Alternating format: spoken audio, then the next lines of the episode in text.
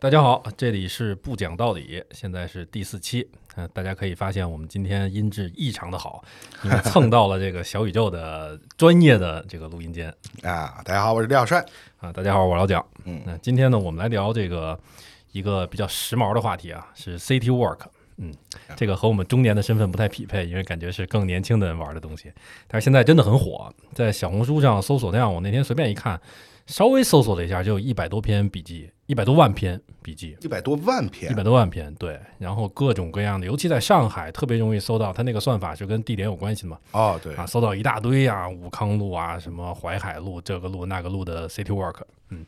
大概跟大家解释一下呢，就是这个被很多人嘲讽说，就是你就是街溜子嘛，就是在街上遛弯儿嘛，对吧？对，然后还有人做人段子说那个什么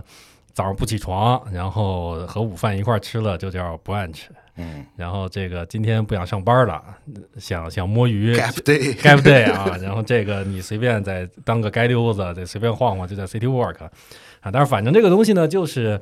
我理解是一种主题式的街溜子，我是这么理解啊，就是你脑子里有一个想法，说我今天想要更多的了解我周围这片街区，或者我从哪儿溜达到哪儿，然后呢中间会有哪些可能提前做了一点点功课，有哪些。这个历史历史有名的建筑啊，有哪些什么这个那个的东西，然后我再去哪个店，然后周周边去坐坐，这是这是一种；还有一种是有领队带队的，那偏商业性一点的，你交个可能是交几十块或者一百多块就可以，他带你有一条路线，他给你带着带着那个麦去讲解，大概可能有个呃三三四个小时，然后走一圈儿，呃，然后交费的这种。啊，反正就是这样的东西，就是这个 City Work。嗯，那李小帅，你有没有你有没有试过这种东西？哦，我我我想是因为我这次来上海嘛，就住在这个录音棚，其实不远。我本来就想 City Walk 过来，对，外面下雨了嘛，你这个几公里你就 City Walk 呀？两公里。然后呢，外面下雨了，就又想打 Uber，对吧？又打不到，只好 Metro Subway 过来。这个我深谙这个上海城市白领的精髓。对我我也了解了，就是这个 City Walk 它有一个狭义和广义之分，就你后面说的那个可能更狭义一些，有有人带队或者是有目的性的，然后被它扩大化使用了之后，就变成就是就是你就是该溜子，就是该溜子广义了，可不就是该溜子吗？对对嗯。啊，我其实觉得我不太 care 了。我知道这些年啊其实有一种对于城市中产生活的嘲讽或者是调侃啊，啊啊这种态度。我虽然现在不过这样的生活，因为因为已经过了这个年龄了，但我现在就是心态完全开放，嗯，就是也无所谓，挺好。你说无所谓被调侃，还是无所谓正在流行什么？正在流行，就是生活方式，或者是嗯我觉得大家心里都门儿清。嗯就是你说说 Gap Day 啊，说这个 City Walk 这些人本身也知道，他身处一种特别的语境中，大家心知肚明，就是就是这么个玩儿嘛。嗯所以我觉得就是在一定群体之内使用这样的一种城市白领的特别话语，我觉得是没关系的。我其实有时候也会参与这样的嘲讽，因为挺好玩的。但是呢，我自己是对这个群体比较有善意的，因为这就是曾经的我。啊，我我我我不是之前听播客了解我的，应该也知道，我今天上过得有得有八九年班呢，至少。那在就是，而且是北京人在深圳那边飘着，嗯在包括在上海这边飘着，然后也就是挣着嗯、呃一两万的工资，其实就是非常非常标准的这种城市年轻中产啊。嗯当然。当然，这个后面再聊到，就一上来先不聊这么深，咱们先聊聊点表面的东西。就是这个这个这个这个呃，资产和收入它是两种中产的定义，但是反正至少至少在收入上，就是最标准的这种城市中产，然后追逐这种很时尚的东西，其实就是大家扎堆儿，最近同事都在干嘛，我也去干嘛，然后这这个三五成群的去干嘛，所以我是觉得它无伤大雅啊，就是也不一定意味着脑子不好使。其也不一定意味着他是在追逐什么东西，其实就是一种我觉得让自己开心，然后呢，里面可能暗含着一些对自己身份的定义啊，这种东西啊，我是觉得，呃，我反正该归该嘲讽归嘲讽，但是呢，啊，呃，另一方面也就是就是就是挺好玩的一件事。我比你更多一点点，就是我觉得是值得捍卫。我觉得嘲讽就是轻度嘲讽啊，嗯也无所谓。但是这个生活方式本身，或或者说各类生活方式本身都是值得捍卫。哎，你记得咱们读书因为的时候，都已经这么不容易了，还是因为什么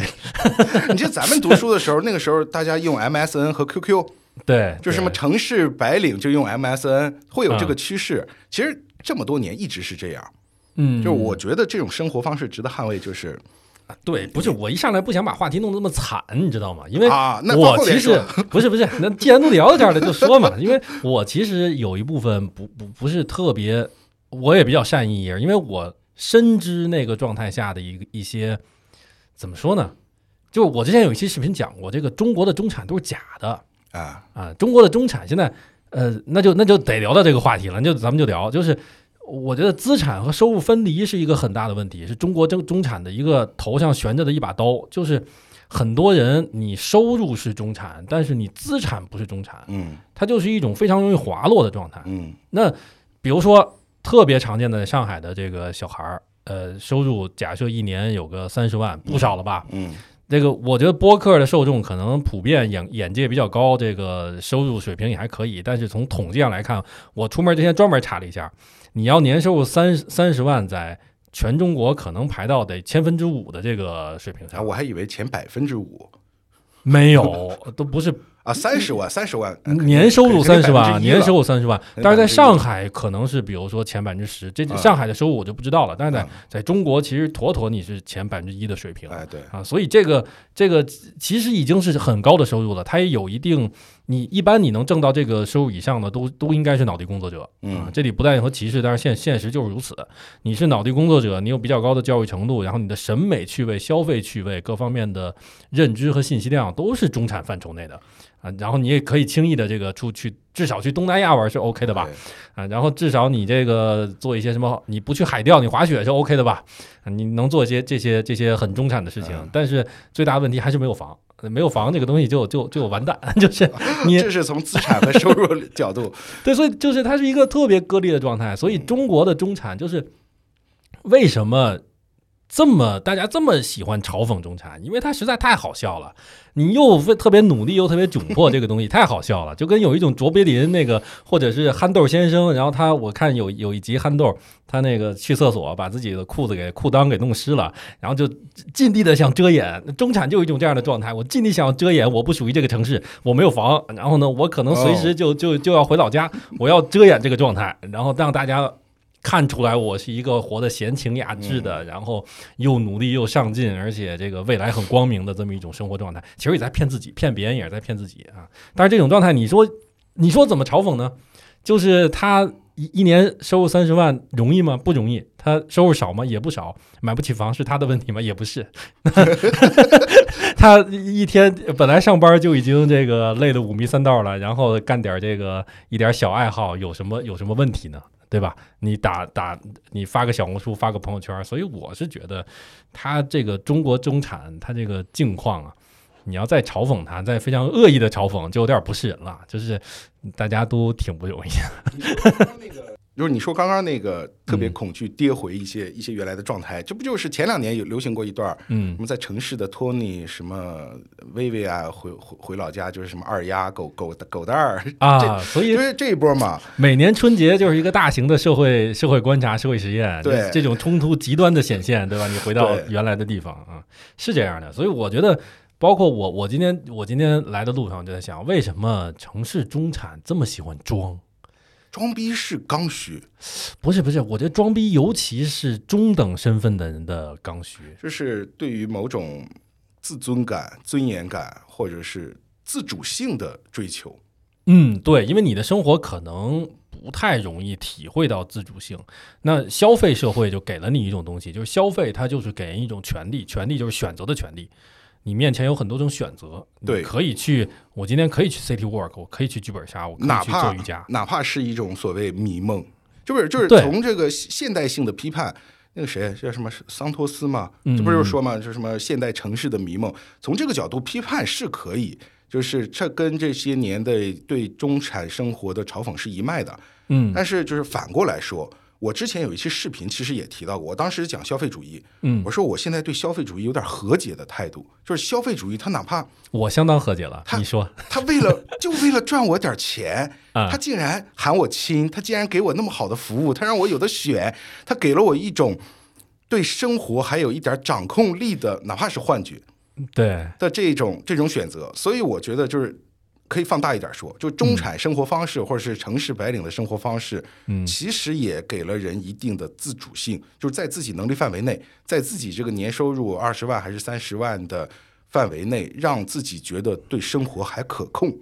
嗯，这是一个非常重要的一种一种一种情绪价值。嗯，虽然它是一种幻梦，但是现在你真实的生活也是一种幻梦的情况下，那你你为什么要批判这种 这种这种这种轻易得来的幻梦呢？我觉得就是呃，不要太迷失就好。反正我我觉得还还行，挺好。所以我我说我愿意捍卫，就不光是捍卫这种生活方式，嗯我觉得生活方式各类各样本身都。都值得，就只要在私人生活的领域，你形成小圈子也好，自己玩也好，或者一群人怎么样也好，嗯就是你喜欢你家哥哥，他喜欢二次元老婆，你喜欢 City Walk，他喜欢什么钓鱼，大家都有光明的未来大家都有光明的未来。你只要不在公共领域去去去烦到别人，我觉得其实应该任何生活是方式都值得去。大家都可以靠这些东西忘掉光明的未来，这么快就通罗马吗？今天 于是我得到了非常和谐的现在。我我我其实还有另外一个角度啊，我是从当时就阿成的那些小说嗯就延伸出来的，就是归根结底，水泥地里长不出植物，就是嗯生活方式，它是我们这些年叫生活方式。嗯。早些年的话，像阿成他说的，就是世俗社会、世俗生活，嗯。文化是从世俗生活里长出来的。当生活方式被统一了，其实我们有过被统一的时代，嗯。当生生活方式被统一了之后，文化就没有了，文化成长的土壤就没有了。你不论是我们说这个村头听戏，然后街溜子也好，城市中产也好，钓鱼也好，二次元也好，所有的这些都是文化滋长的土壤。就这是我也觉得生活方式值得捍卫。我觉得，哎，这个东西呃实在不行，咱们咱们之后剪掉。就是我之前非常仔细的思考过一个问题，就是为什么很多现在的年轻人没有感觉自己被框住？呃因为我我接触的我接触的小孩儿可能比你要多，我指的小孩儿啊是指从这个二十岁到三十岁之间的这部分人，我嗯接触真的不少。他们很多没有这个意识，我觉得是因为他们能体会到非常充沛的消费自由。就是你文化上的自由，还有这种肉身上，但肉肉身其实你被完全禁锢住的，挺容易挺容易察觉到的。嗯但是文化上的自由其实是需要一种需要一种自觉性的啊，它不是非常朴素能够感受到的这种东西。而且另一方面是用消费的自由代替了这些东西，就是你确实可以几乎无所顾忌的，只要你有钱，你可以去选择我去哪儿待着，我吃什么东西，喝什么东西，嗯。我在哪个平台上按照一些规则去说话，还有去交朋友，都能体会到。所以我觉得这种像刚才说的那种城市中产，其实我们扩大一点来说，它都是属于这个消费自由的范畴内。嗯，对，我不并不觉得它是一种多么，我并不觉得它是一种多么坏的东西啊、只是它提供那种幻梦，在一定程度上也会遮蔽掉我们对其他东西的嗯、呃念想或者其他一一些东西的屋子里塞满了足够多的零食的时候，是吧？那种感觉。对，但是是我会觉得我比较警惕一种东西，就是我自己的话啊，今天其实聊聊聊聊聊到消费主义了，有点儿 主要是奔这样走，但是咱们也无所谓。啊，无所谓，咱我们这个话题就比较飘嘛，就是我会我自己会比较警惕一种，嗯，它遮蔽掉我，我我我这两年一直在在在感受到一种身体的真实感，我我很珍视这种东西，就是到底是我的一个分身和我的一个代理人在体会这一切，还是我自己？就我有没有，它有没有遮蔽掉真实？你你先说看看，跟我想的是不是一样？比如说，比如 City Work 这个东西，嗯那 City Work 这个东这个东西，就是我觉得我我其实觉得挺好的，因为你一定程度上我们一直在呼唤的附近的消失和附近的回归，它不就是一种附近嘛？你在你所在的城市，更多的了解这个城市的历史，还有人文风貌，还有接触到一些店主，有什么问题呢？对吧？这一方面这个，还有另外一方面，我觉得它只要能触碰到真实，它就是好的 City Work。嗯，这个真实是指是指什么？是真实的市民，对真实的街道，因为因为一个城市真正的活力是什么？不就是街道嘛？对，就是街道。你你建筑是死的，其他东西都是死的，只有街道和街道上的人，还有这种人和人之间的交互，它是它是活的，对吧？那你接触到这种真实的街道，你接触到了自己在这个城市中和你过去过往人生经历，还有过往的这些东西的一种一种深层次的共鸣，你有你自己的体验，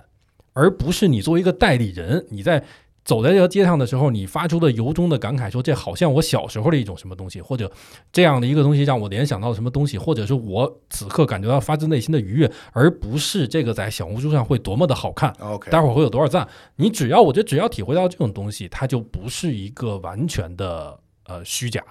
嗯。就是我觉得消费的问题在于里面有没有真实嗯，就是你有没有完全被这个外壳把你。包住，然后你变成了不是自己，你被异异化成了一个消费者。对啊，只要只要是一样啊，对，只要不是这样，我就觉得我我自己我自己现在我知道你这种和解的感受，因为现在我看小孩我也能理解，因为他处在一个他钱没有那么多，然后呢，他要要要要捂住自己的钱不被别人抢走，这种感觉我也曾经有过。因为假设一个月挣挣一万块，其实，在大城市可支配收入真的很少。对啊，你你你你很很很快就容易被。这各各个商家各个这个东西，这种这种消费主义的迷梦就就都抢走了，所以我觉得很很正常。但是这种紧绷着的劲儿，其实到了一定年龄之后，在你钱稍微多了以后，很难一直绷得住。啊，我觉得就是我现在不去过分的警惕消费主义，我只是在看里面有没有真实。我买一个东西，它有没有带给我真正的快乐？我是不是能够真正的用它？哪怕用几次，我体会那种快乐，而不是那种纯消费主义的，就是买来以后的拆包裹的一瞬间转是达到了刺激上的最高最高潮，拍照剖剖出来这种这种感受。对，它只是一种纯粹的男性的高潮点，然后到一个一个一个点绽放，然后。迅速的、迅速的消失，然后你再也不想这些东西，那它就挺挺没劲的。就是它形式本身提供的愉悦和这个消费与你像你刚刚说的真实，或者是我愿意最近常说的一个非虚构，就是一就是我从读书的角度，这种真实的力量的差异，就是有的时候真的会会在形式上迷失。就是我追求的是这个消费的过程，这个消费的形式，这个发朋友圈、发小红书。然后获得人们赞的这个这个整个过程，而这个过程它它是在这个真实的活动之上的，太过于追求这上面的这个东西了。就能不能再往下探到这个真实的层？有了真实的，有了前面那个一，后面这些零就不是完全没有意义的。对你体会到这种，包括我觉得一种恋物，我其实有的时候有一点恋物的，我喜欢买各种没有什么用处的，看着精巧的好东西。比如说我前我前前几天聚会的时候还拿出了一个让他们震惊的一千多块钱的开瓶器，就是纯粹是那个机械的手感，还有那种那种那种一下砰一下开起来这样顺滑的感觉让我着迷。但这个东西我一年可能也就使两三次，但是不重要。我觉得这个这个东西确实能给我带来愉悦，包括我一想到我喝酒的时候一想到它，我能有那么。非常短时间的满足感，就我是拥有这种非常好的东西的人啊。但是那这个就不是说纯粹的我买来为了好像我跟别人不一样了，我为他这个这个身份，然后我为他我是一个达到这种消费层次的人，不不是，我是真正有这种愉悦感，那就够了嘛。那其实就挺好。我顺着你前面说的那个真实感受啊，就是过多的呃消费提供的一种满足。嗯，就是你记得那个游戏叫《最后生还者二》吧？啊，记得呀，记得呀，没没玩完，我玩的我玩到呃棒球呃那个那个高尔夫球棍之后的两个小时差不多。然后网上吵成一片嘛，很极端分化。就是我对这个游戏的评判，其实就是一个叫做，如果非常抵触这个游戏，它其实是一种拔掉了奶头乐之后的啼哭。嗯嗯，因为这个游戏它展示出了某种很真实的东西，人的复杂的真实，而这种真实往往被。就像你刚刚说的，消费主义的一些过多选择，那其实也是奶头乐文化或者是娱乐的这些内容足够多填充过之后的那种屋子之外的真实的难以接受，因为真实往往意味着复杂，往往就意味着你得去主动的调动自己的各方面的积极性去感受，去在复杂的不扁平的东西当中去辨析。嗯，这其实其实是会被就是奶头乐或者是说。娱乐特别扁平的东西给填满了之后，人丧失这种能力。嗯，去感受真实复杂的能力。是，我觉得我用我可以用另一个说辞，但是说的跟你是完全的一回事儿。就是你刚才说到扁平，我觉得这个是非常关键的一个词，就是包括现代性的很大的一个篇章，就是它如何把不同的东西都变成了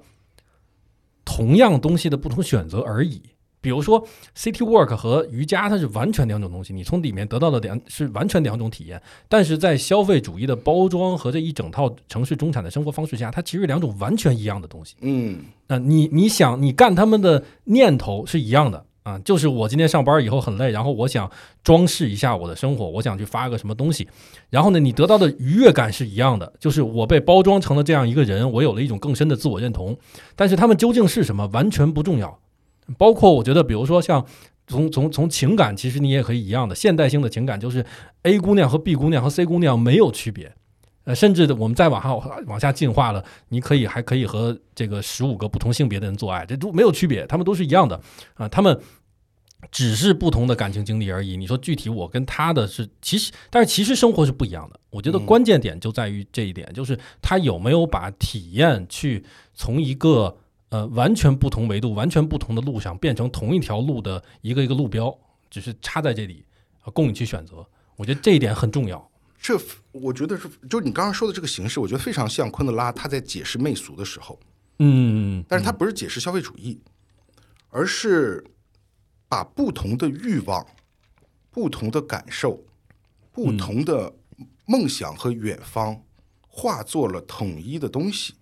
把嗯不同梦想的人能连接到一起。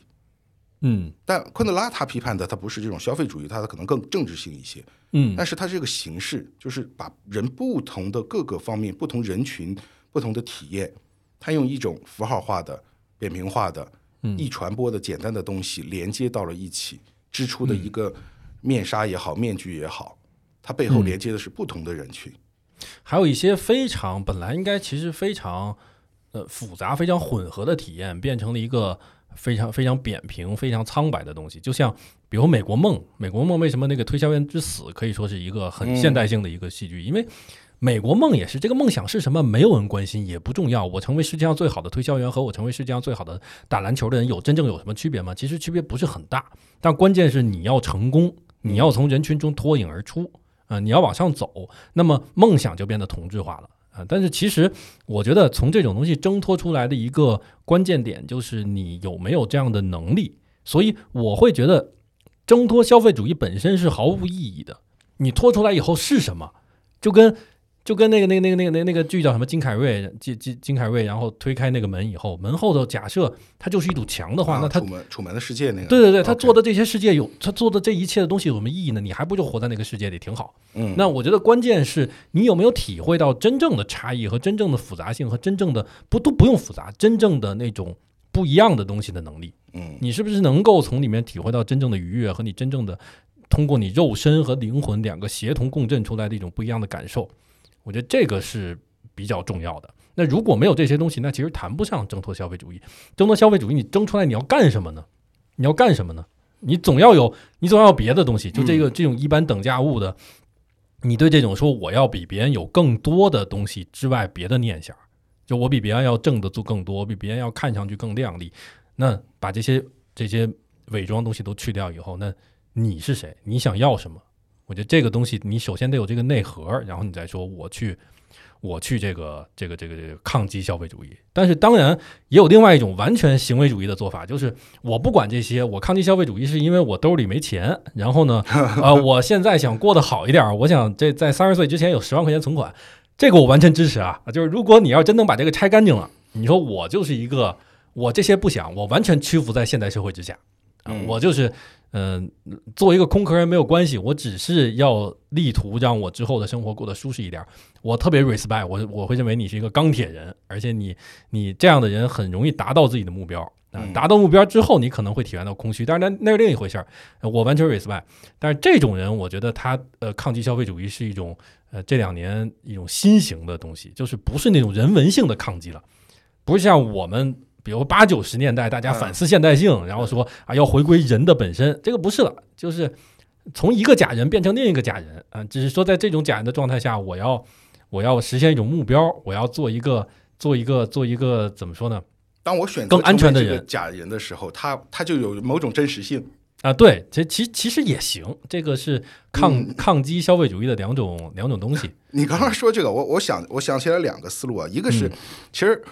你在最前面说的那个，我其实想到了福柯，就是从 City Walk，嗯。因为福柯的意思就是说，妈的，这个世界都是权力编织出来的缝合怪，它都是一那种从性开始各种东西延伸出来的，它都脱离了我们的真实。嗯它最终的真实是回到肉体的真实感受，但是福柯走的比较远了，他走到嗯 SM 去了，然后我不推荐大家。然而，福柯现在可能更加的绝望，因为 S M 字母圈也是一个被高度消费化的一个。对对，他他在在当时那个年代，是因为语言没有达到那个那个你做的行为，就是你的行为语言无法描述。那个时候我要我非我一定要吐一个槽，就是福克到现在可能都成为不了福克了，因为他在十八岁的时候接触到了尼口，然后他就混进了字母圈，直接抵达到了自己的最终彼岸。就是他也是就是求人得人啊，他也是因为这个死的嘛。对，然后就是他当时就是实际上最终的观点就是你靠身体身体最原始、最初的感受，你不要嗯你脱离那些文化的语言的，对你回归的这些很很具体的感触，去了解这个世界的真实。其实 City Walk 这个过程本身，你看到的、你听到的、你感受到的每一个脚步，嗯。它是有这方面的有点一点类似的，City Walk。其实是我这两年呃最能让我认同的一种潮流，一种时髦的词儿。然后我觉得它这真的还还挺好的，它起码回归到一个很很线下的真实的呃，对对，是的，而且我觉得它的一个好的地方在于它的低门槛儿，就是哎。其他这种城市中产之前的活动，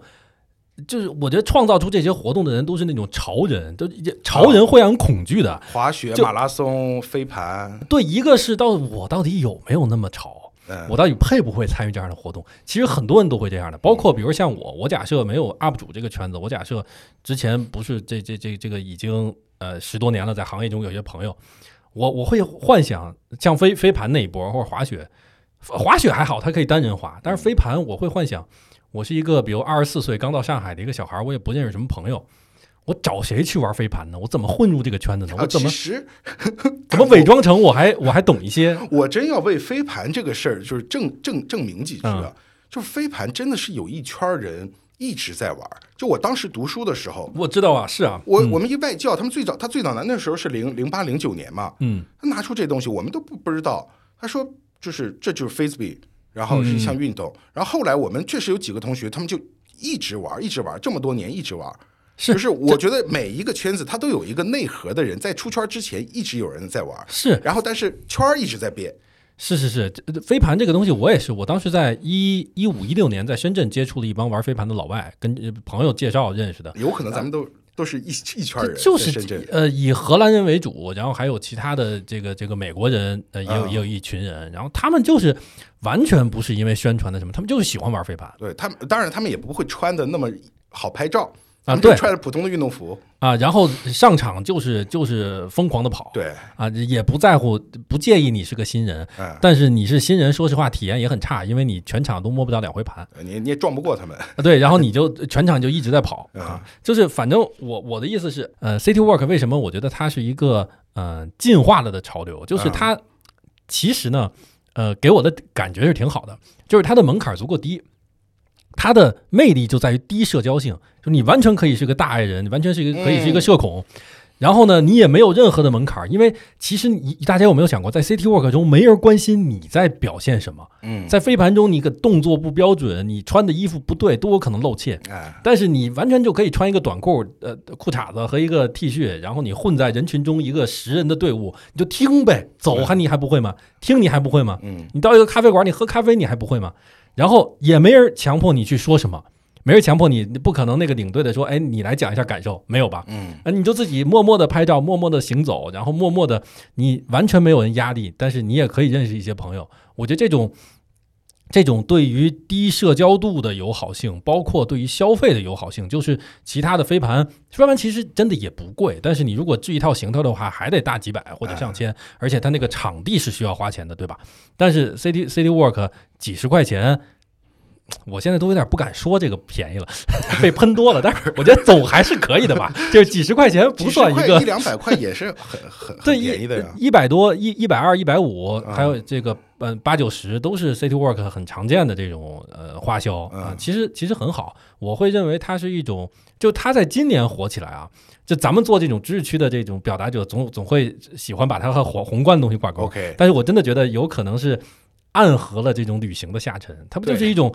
就是消费降级，你就今年的主题，年轻的主题是什么呢？不就是穷开心嘛？就是，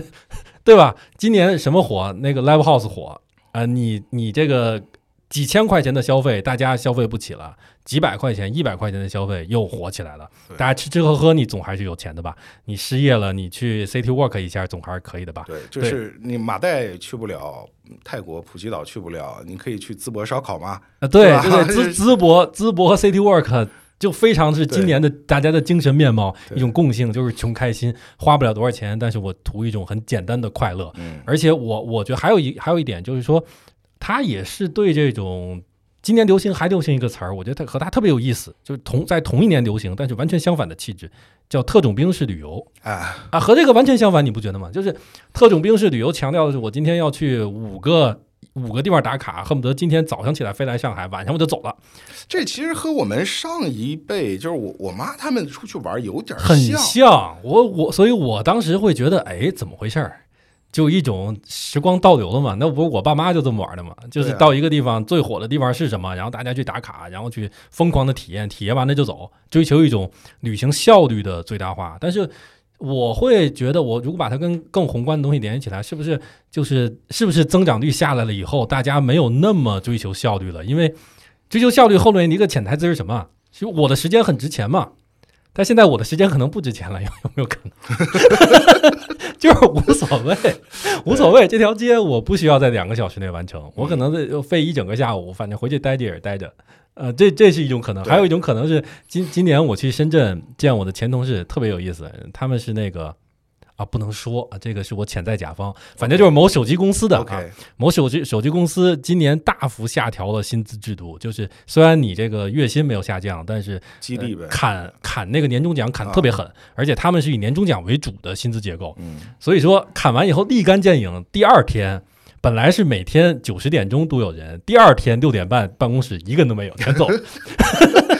卷不动了，也没有卷的动力了，没有卷的动力了。对你没有这种上升的幻梦了。当然，另一方面就是还会滑落到当事态更差的时候，滑落到一种你因为恐惧而加班但是现在好像还没有到那一步嘛嗯。那你在这个失去了这种说大家往上爬，我要买房，我要什么这样的动力之后，那大家就是一种更懒洋洋的、更这个节奏慢一点的生活状态。我觉得可能今年的 City Work 的流行跟这种穷开心的这种。就是这这样的环境，还有这种大家都呃更所谓的享受生活，因为上升的上升的幻梦有点破碎了嘛，那更享受生活、更慢节奏一点的这种呃生活态度，我觉得可能都有一些关系啊。我我最近我最近在读几本关于印度的书，我有一个感受，就差异巨大。就是其实印度他们那边的就业率还有创业的成功率比我们这边低很多很多，因为人太多了。嗯但是他们那边我读了好几本非虚构作品，嗯。就是那边年轻人那个劲头，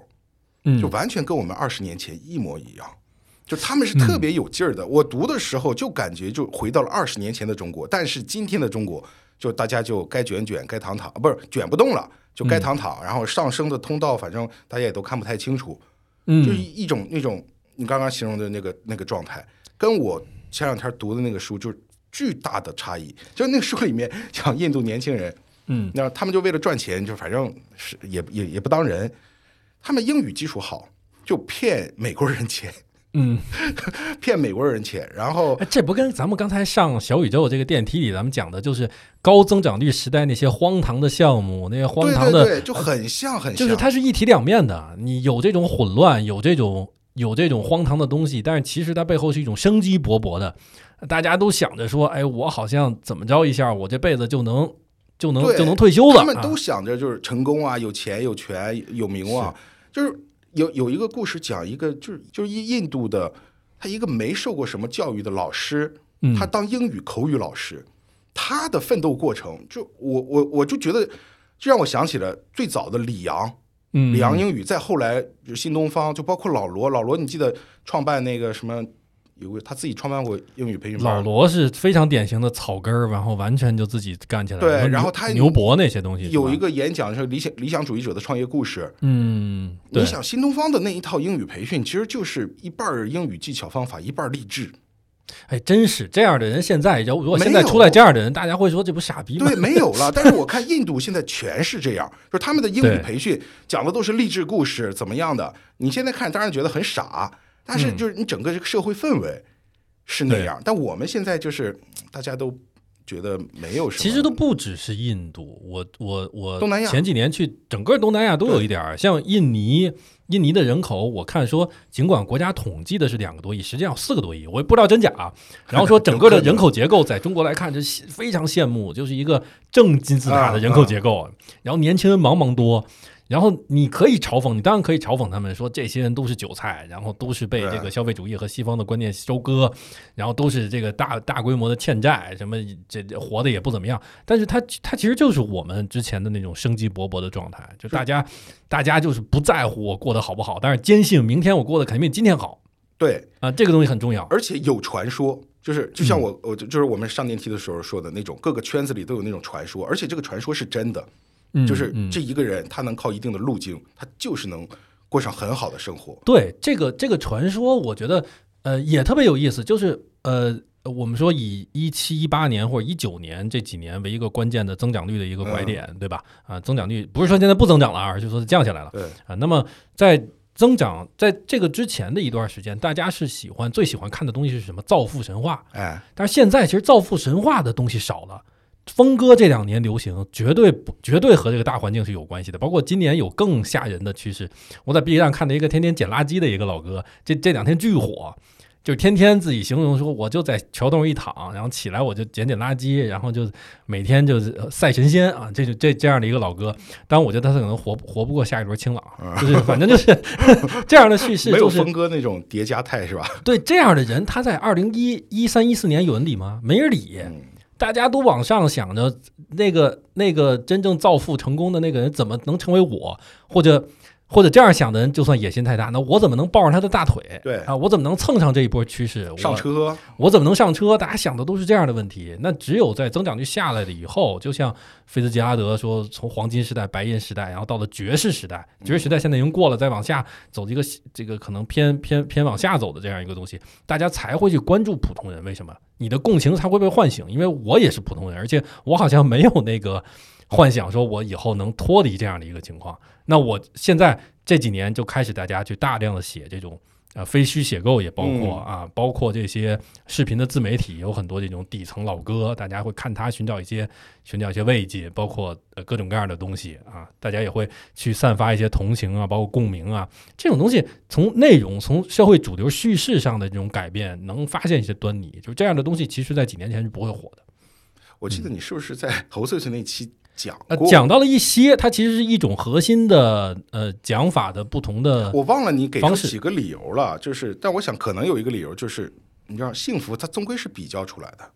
啊，是是是，就是 B 站这些小孩儿就又要回到这个拷打笔友的话题，就是 B，其实不是拷打笔友啊，这个在什么平台，真真汉子就要在不同的平台拷打这个平台的人，对，我包括考播客小宇宙，哎小宇宙播客播客圈子是一个什么？也是伪下沉圈子嘛，甚至都没有伪，它就不下沉，对吧？那大家如果在播客喜欢看。这个呃，比如说这这这这些老哥的故事或者什么的，其实不也是一样的心态吗？嗯啊，就是呃，我不管怎么样，我的生活依然比他们要强一点嘛。对，啊，所以这两年戒赌吧，我看也很有名，好多根本就不赌博的人上去看各种老哥，有的还打钱。我打钱的人是真是玩明白了，就是我要这个，我也给这个戒戒赌吧老哥，然后没忍住又去赌了，或者说我要金盆洗手，我现在欠了十万，打五块，我这个五块太值了。我获得了一种，我又拯救了别人，然后我又获得了一种愉悦，就是，哎，我确实比他过得好，要不然怎么我给他打钱呢？对吧？就各种东西交织在一起啊，所以这个 这个都是相关的，可能。啊，我我刚刚又又想到，就是其实顺着前面说，嗯说到那个就是城市生活和消费主义，就是从从一个跳到另外一个跳不出去嘛。嗯我想到了一个，就不是很确定能不能跳出去，但是可能是一种路径。是我前些年我我在节目中提到过一两句，就很喜欢的一本书，叫《末日松茸》，就是它提供了一种生存状态。啊嗯那生存状态其实跟我们这个 UP 主生态很像，嗯就是你既无法脱离这个资本社会、这个工业化的社会体系，嗯谁其实脱离不了。脱离不了现在没人可以去深山，就真的好好生活。嗯但是你能做的是什么？就是你既依附于于它，又追求一定的自主性和独立性。它就是以松茸为例子，就是松茸这东西是人工你就是养不出来，嗯它就是一个自然的。独立自主才能长出来的东西，嗯但是呢，他那个作者就观察美国，忘了是加州还是哪的一大片山区，那个是山区是松茸的产地，嗯可是那个山本身是工业化的结果，就是他们美国人他为了要木材，批量的种植了大量的树，把那个山都砍了，然后种树，这是一个工业化的结果，树都是一样的树，然后嗯定期砍伐。可是就在这个森林中，它就是能长松茸，嗯，而松茸它又有某种不可替代性、独特性。然后它其实给的意思就是说，你像松茸这样生活，嗯。你我们依附于这个工业化社会，比如说咱录录播课，所有的器械都是工业设备，这个这这电脑啊什么的，B 站的平台、小宇宙的平台都是工业化的产物。嗯但是我们说的东西，我们每一期的观点，我们的人设也好，或者是怎么也好，这种不可替代性，嗯，对，二者的结合。但我觉得，当然就是我们已经走到今天了，我们可以以自身作为例子。但对于大部分人来说，确实也比较难。但我觉得是这是一个在现代社会可以去值得追求的一个路径和方向。嗯，其实还是真实，就是比如说。我们在流量这个生态绝不是真实的，绝绝对是一个人造物，对吧？它是一个精密运转的机器、啊。但是，但是我在这里面有没有真实的表达啊？比如说咱们俩之间合作的一档节目，当然有咱们各自的诉求，说我想通过播客给我带来什么，包括我为什么去找你，你符合了我觉得这个合伙人，包括不是合伙人吧，就是这个另外一个合作的一个关系。嗯但是我们之间有没有真正的关系？我们之间是不是对对方真正的认可？我觉得其实只要保有，就是呃，现在很多小孩儿他就是想不顾一切的抛开这些虚假的东西，最后只剩真实，那是不可能的。就可以明确的告诉，在在在古代那些侠客吟游诗人还有可能脱离整个体系，说我就是一个四六不着，完全不依靠任何东西的。但是你现在不行了，现在其实已经把这个人类社会填满了，就是你不可能完全的走出这个框架是不可能的。但是你可以在这个框架中有一条有一套非常真实的自由地，你有一个你知道你真实的爱好，对吧？你是谁？你真实的朋友，就这个关系。你们的关系有很多附属价值，但是你知道，刨去这个东西，你们仍然是相互认可、相互尊重和相互喜欢的，那其实就就就很好很好了，这就已经非常好了。包括像这些爱好，我觉得这些发烧友退坑的一刻才是最重要的。你退坑以后还在玩什么？这是你真爱好。嗯，对，嗯，比如说我当时这个刚毕业的时候，有一段时间在玩钢笔，呃，玩钢笔那那个那两年时间，那其实其实其实没多少钱。为什么选择这个？后来我在想，也是因为没钱才玩钢笔。玩钢笔当然也有大几万的，但是其实钢笔里面，呃，有有很多是两两两三千之内就能玩的这个笔，就已经很好嗯或者很有特点。嗯所以玩这个、呃玩了玩钢笔，一年买了可能得有个呃这个这个七八根、十根，各种价位不同的。但是后来就退坑了。那但是退坑两三年之后，这两年我又在又在买钢笔，又在用钢笔，而且而且不是说之前那些东西就摆在一个地方我就不管了，我现在依然会用之前的钢笔，那就说明这个东西对我来说真的是有意义，而且我真的喜欢它。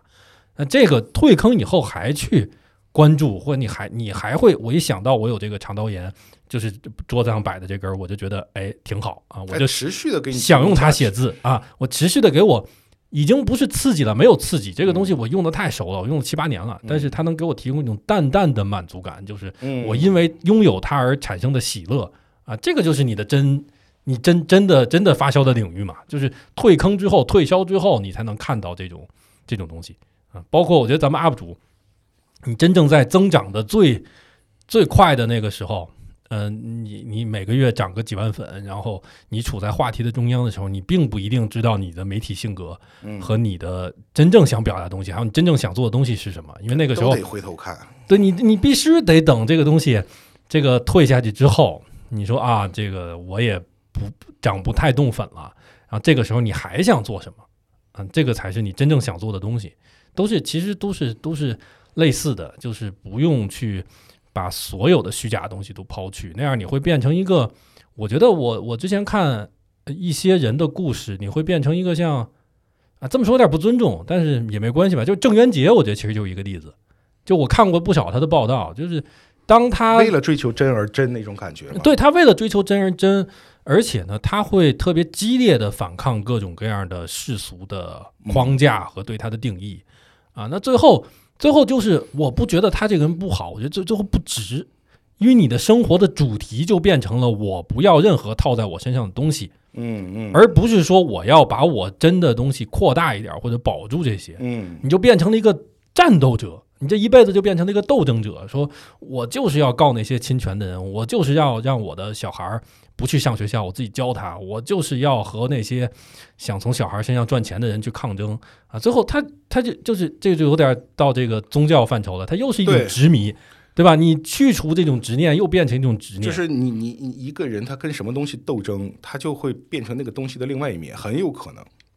斗争越久，它就会变成那个东西的另外一面。对，是的，那就不如把它给忘了，看一看你最后剩的那个东西是什么。对，我觉得这个这个可能比较好。就像你刚刚说的，就是现在好多年轻人过于追求某种真实，其实最典型的就是贴吧嘛。嗯嗯就是我，因为我之前有一期视频，我我记得好多人都说，就是当时聊到贴吧，就是贴吧老哥，不管他们污言秽语也怎么样，他们很真实。嗯但其实我想说，就是真实未必是一个好的品质，嗯嗯，真实它只是一个，它这它只是一个中性的东西，嗯对，而且我们。我们想剥离互联网的这个或者消费主义的这个真实，后面还有太多的不真实的东西在盖着，就是永远不敢人，其实大部分时间不敢揭开生活的面纱。就是我我我始终我这些年始终好几次就是引用雪莱那个诗嘛，就毛姆在那个那个面纱里边刚开始就引用雪莱那诗，不要揭开生活这个面纱，你承受不住？承受不住。而且我哎，我又我我之前聊过什么呀？就是关于一个、啊，就是大概的意思，就是绿绿了之后，你怎么样把生活就是这种 过下去的那种那那那种感觉，就是嗯生活的面纱之下的东西太多了。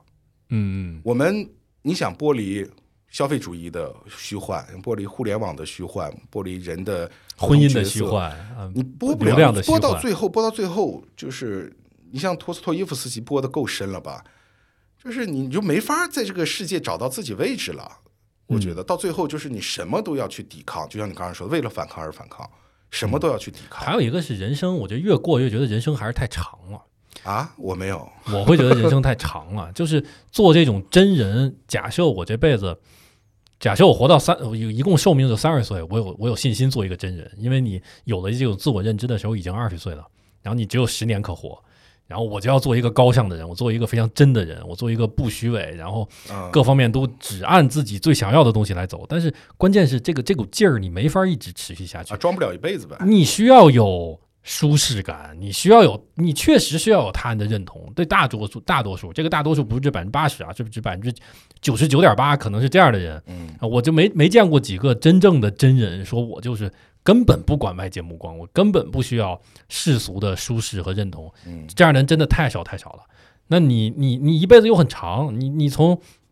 二十岁有了大概知道自己是谁，你到了六十岁，六十岁以后可能逐渐各方面也也也体验不太动了。四十年的时间，你怎么能一直绷着一股劲儿，说我就是要做一个抗争者，我就是要做一个极其真实的人，绷不住。就是我我会觉得，我知道你说那种人生不太长，但是我这可能是另一个意思。我就是从这个角度来说，人生太长了，你哎得给自己安排乐子，安排各种东西。老罗他不是之前也有一个网上经常被人引用的话嘛？就是他的意思大概是，就是嗯他在当时说的话是他真心认可的呀，你能说他是骗吗？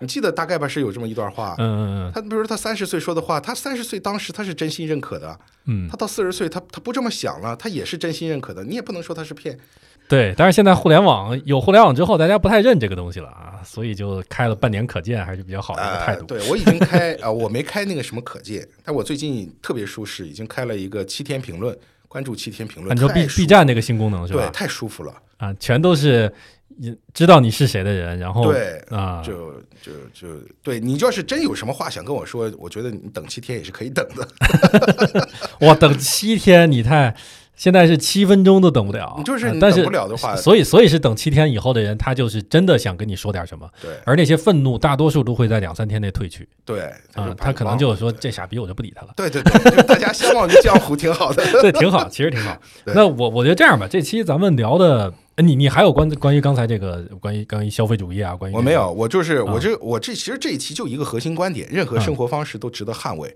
只要嗯不在公共领域去侵扰到别人。只要你在真实的生活，哎对，呃，说说起这个，我我突然想到一个，我突然想讲一个故事，就是这个为什么我对 City Work 还有好感的一个原因。有去年有有一个经历，我在直播中稍微讲过一点儿。去年就是这个上海上海那段比较特殊的时间嘛，大概两个月，嗯从四月到六月。然后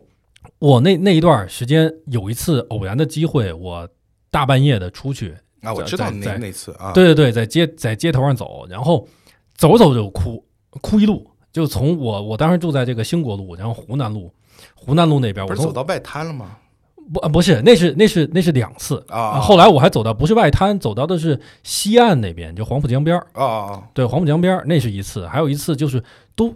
那是我被关了得有一个多月的时间，第一次见到街道，哦，然后就忍就止不住的就哭，跟神经病真的跟神经病一样，因为那个时候的上海就一个人都没有然后晚上是那种那个各种那个警戒带，然后就被风吹着在那儿飘，啊然后路灯还亮着，然后我就在那儿走，一边走一边哭。当时就想的是，这种街道为什么变成现在这个样子？就是你那时候特别真实的体会是。一个城市它，它的生命力，它就是就是街道，就是街道上的人，嗯真的就是这些东西。就你说为什么你会住在一个地儿，对这这个这个地方产生感情，绝不是因为你这儿有一个网红建筑或有它没有意义，嗯它没有意义。你就是因为你你哪怕是你看熟了这个保安，或者哪怕是你这个跟这个店主每天聊几句话，你知道我我们家当时水旁边那个水果店，你知道它有一只猫，你时不时的逗弄逗弄它，然后你看这个街道来往的人感觉很安心，就是因为它上面的人。啊所以 City Work，我觉得你要往下挖它真实的魅力。我我也是今年我才知道我是一个 City Worker。啊，如果 如果不是因为就是有这个词定义，我都不知道。因为我最理想的一个旅行的最理想的一个旅行的状态，就是到一个地方，我是一个不太走景点儿的人，啊，漫游城市漫游游大概是看这个城市的丰富度，三到五天的时间是最舒服的嗯啊、然后在这个城市里，就是逛各种各样的地方啊，逛最繁华的。我我我不是说那种专门喜欢去特，比如说握手楼啊那种地方，不是。我有时候也会先去 CBD 看看，嗯看看这个城市里夹着公文包的那些人，他的神态和他的那个样子到底是什么样的？他们在哪儿吃饭？啊前一阵儿去吉隆坡，我就会去吉隆坡最核心的那个地方看，嗯哎，吉隆坡的小哥他们这个精神小伙儿是什么样的？然后这些明显的金融男是什么样的？然后再看看他们，我还特别喜欢去小区，就到一个旅行的城市。趁这个保安不注意，溜进各种小区，然后看一看大家的房子，看一看外面摆什么东西啊，看这些东西。所以嗯我其实就是一个那个 city worker，、只是我之前不知道。溜达这件事儿本身很有乐趣，在一个地方逛逛两三个小时，对体验各种各样的东西，因为它是一种，虽然你可能会带着主题，带有一种呃先行的感受去说，我今天想得到什么，但是你最后发现得到的东西总是不太一样。对这个城市最最那个最真实的一些东西，它不期而遇的就会就会浮现出来。我觉得这个挺有魅力的一件事儿。嗯嗯，然后最后这样吧，我提一个议，就是说特别具体的，然后完全不带认知的东西，就是啥？嗯、你之前呃有过比较深深刻印象的，或者比较好玩的，去一个城市瞎溜达的经历有吗？有啊，啊、你你说几个都行，我觉得三个以内吧。嗯，旅行或者你住的地方旁边都可以。比如我有一次去长沙，嗯我是出差，嗯出差有个半天时间，嗯，我就在长沙溜达了一圈。以吃为核心体验还是什么？其实我去了趟岳麓书院，啊，岳麓书院。对啊我还是去了趟景点但是我那半天感觉非常好。嗯然后我有一次出差到呃厦门，我其哎，实厦门，我插一句，厦门确实是挺有意思的，因为它既有特别繁华，但是还保留那个古城那个就是老城区的样子，什么都有。然后呢，因为鼓浪屿我去过不止一次，嗯。但是那我我我也是就多出半天时间，但我那次又去了，但我不是抱着任何旅行的或者是要去吃那那地方我我知道了，嗯。我该吃的东西也吃过了，该住的那种小楼民宿我也住过了。嗯。我不知道为什么，我就又去，我变成了一个去观察旅行者的人。啊啊啊，是是，我从旅行者的状态出来了，我变成了一个观察旅行者的人，以及我去观察更多的这个岛上的原住生态。我嗯想去，我特别注意哪一个楼是有人在住的，嗯嗯是而不是说一些景点拍照。我已经脱离那个那一次去，再就是其实还挺多啊，像北京、上海就不说，比如说有一次去长春初冬。嗯我走在那个街道上，你知道北方那个时候取暖刚开始的时候，整个城市弥漫的那种一点点的那种那种味道，嗯。就是走走在这种这种长春的城市里，我我当时有点回到了我小的时候九十年代那种感觉，北方的冬天总有一种灰蒙蒙的感觉，嗯、就是因为烧烧煤或者烧柴嘛，对对对，有点有点气或者烟那种那种东西。对，可能那几年正好是就是还没有治理的特别好，但是呢，已经开始空气中有一点那种味道。嗯我那一次在也是出差，有一个傍晚在长春就城里溜达，也没有、没有什么目的，嗯就随便溜达，什么市场穿过去，这个小区穿过去，然后街道逛一逛，嗯嗯把我带回到九十年代。嗯，对，这其实就是这这个最终和你的真实毫无就是毫无疑问的挂钩了。对就你你过去的那个真实，你的真实的共鸣。对，对我说几个我的啊，一个是那个呃几年前一一七年可能一七年或者一六年去的泉州啊，啊、泉州特别有意思，它的旅游景点旁边就是居民区。而且居民区是那种老的城市的风貌，老的这个这个房子，而且当年那种应该是呃伊斯兰的文化进来以后，融合了中国的那些东西，然后形哦成的一种独特的这种建筑风貌啊，还有当时的，还有那边各种老头老太太在当地可能打棋呀、呃不不下棋呀、打牌呀、或者在那儿开点小店，我特别喜欢那个东那那那边的这个这个这个行走的感觉。然后另外一个其实也很像，我发现我比较喜欢这种文化交融的地方，还有呃五月份五一期间去马来西亚去的槟城。嗯啊，啊、马特别那啥，特特别有意思。马来西亚槟城为什么觉得特别好？因为它就是一个多文化的交融地，里面又有这个特别纯正的咖喱饭、印度菜，就是那个对那个穆斯林的生态，又又有很老的福建那帮是啊，对，就是一下你感觉到这个怎么回事儿，就一下好像到了东南沿海地区的那种感觉啊，然后又有一些马来西亚当地人的那样的他们的这种文化，然后几种文化交织在一起，就特别特别有意思。尤其是有一天，我想去想去那边的一个华人街，结果去错了。去的是华人街旁边几条街道的一个街，根本就不是游客特别多的，但是就是一堆华人在那儿做生意，在非常老的房子里面，每个人有一个店面，有的就是做这个什么纸钱，还有寿衣的。当地的这个哦买卖的，有的就是卖布的，卖什么五金件的。我走到那条街上，我觉得我当天巨高兴，特别高兴，因为就看见他们真实的做生意，还有尤其是那种，它又是一个华人文化，嗯，又跟国内你明显感觉到不太一样它是一个是，我我经常形形容这又熟悉又不一样文化，啊。对，然后你一下就那种兴奋感，你就被勾起来了啊。还有当时有一天快走的一天，早上起来也是想想去吃口东西，然后呃九点应该是九点钟，经过了一条当时的叫小小印度的一条街，然后当这不是街道本身，是当时闻到的是当印度香料，大家开门早上他们好像有一个习惯，马马路上都是烟，然后又养了一堆鸽子，就是大家明显是当地的穆斯林，正好早上起来以后开门清扫街道，嗯，就是看到是极极啊极其不是对游客的那种东西，而他们日常做生意的感觉。对，就是反正就是当地的生态和做生意就，就明显就在当地生活的人的一种不是表演出来的呃嗯城市风貌。对，还有可能是呃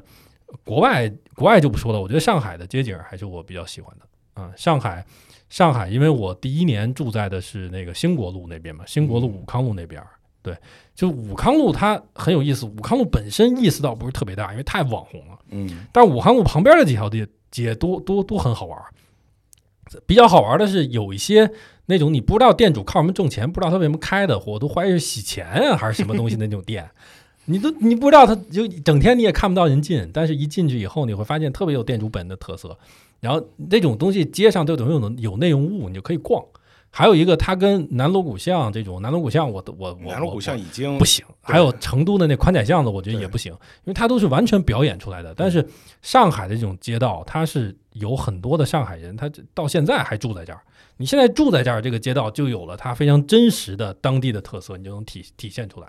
而且都是附近的人去去逛去消费。对，它就是一个一个不作伪的一个特别活力的一种状态。就像那电影叫什么，许生在里边演的那个。嗯，那那那女女导演那电影去年啊啊，爱爱情爱情神话，爱情神话，那那里面那咖啡馆，对，是不是那种那那感觉？对，爱情神话那几个店我都去过，那个包括那个水果铺，包括那个咖啡馆，那个不就在不在延庆路上啊？包括上海那个中心的叫梧桐区，就一片梧桐树的，大概也就是三四公里见方的。我也建议大家，如果要是来上海旅游的，啊，不管你是大学生还是什么，你其实我觉得。外滩还有陆家嘴没什么可去的，该去还是去一下吧。这去去一下，但是假设你是一个比如三天以上的这个行程，其实可以在呃所谓的梧桐区、徐汇区这边，还有包括黄浦区的这几条街道上多走一走，啊，这个就非常的上海。嗯嗯，那那 OK，要不咱们就这么就结结了呗，就结了结了，就是大家珍惜每每一个可以 work city work 的日子，是吧？行。好，那我是老蒋，我是李小帅，咱们这期就这样，我们是两个追追逐时髦的中年人，拜拜。拜拜拜拜拜拜大家。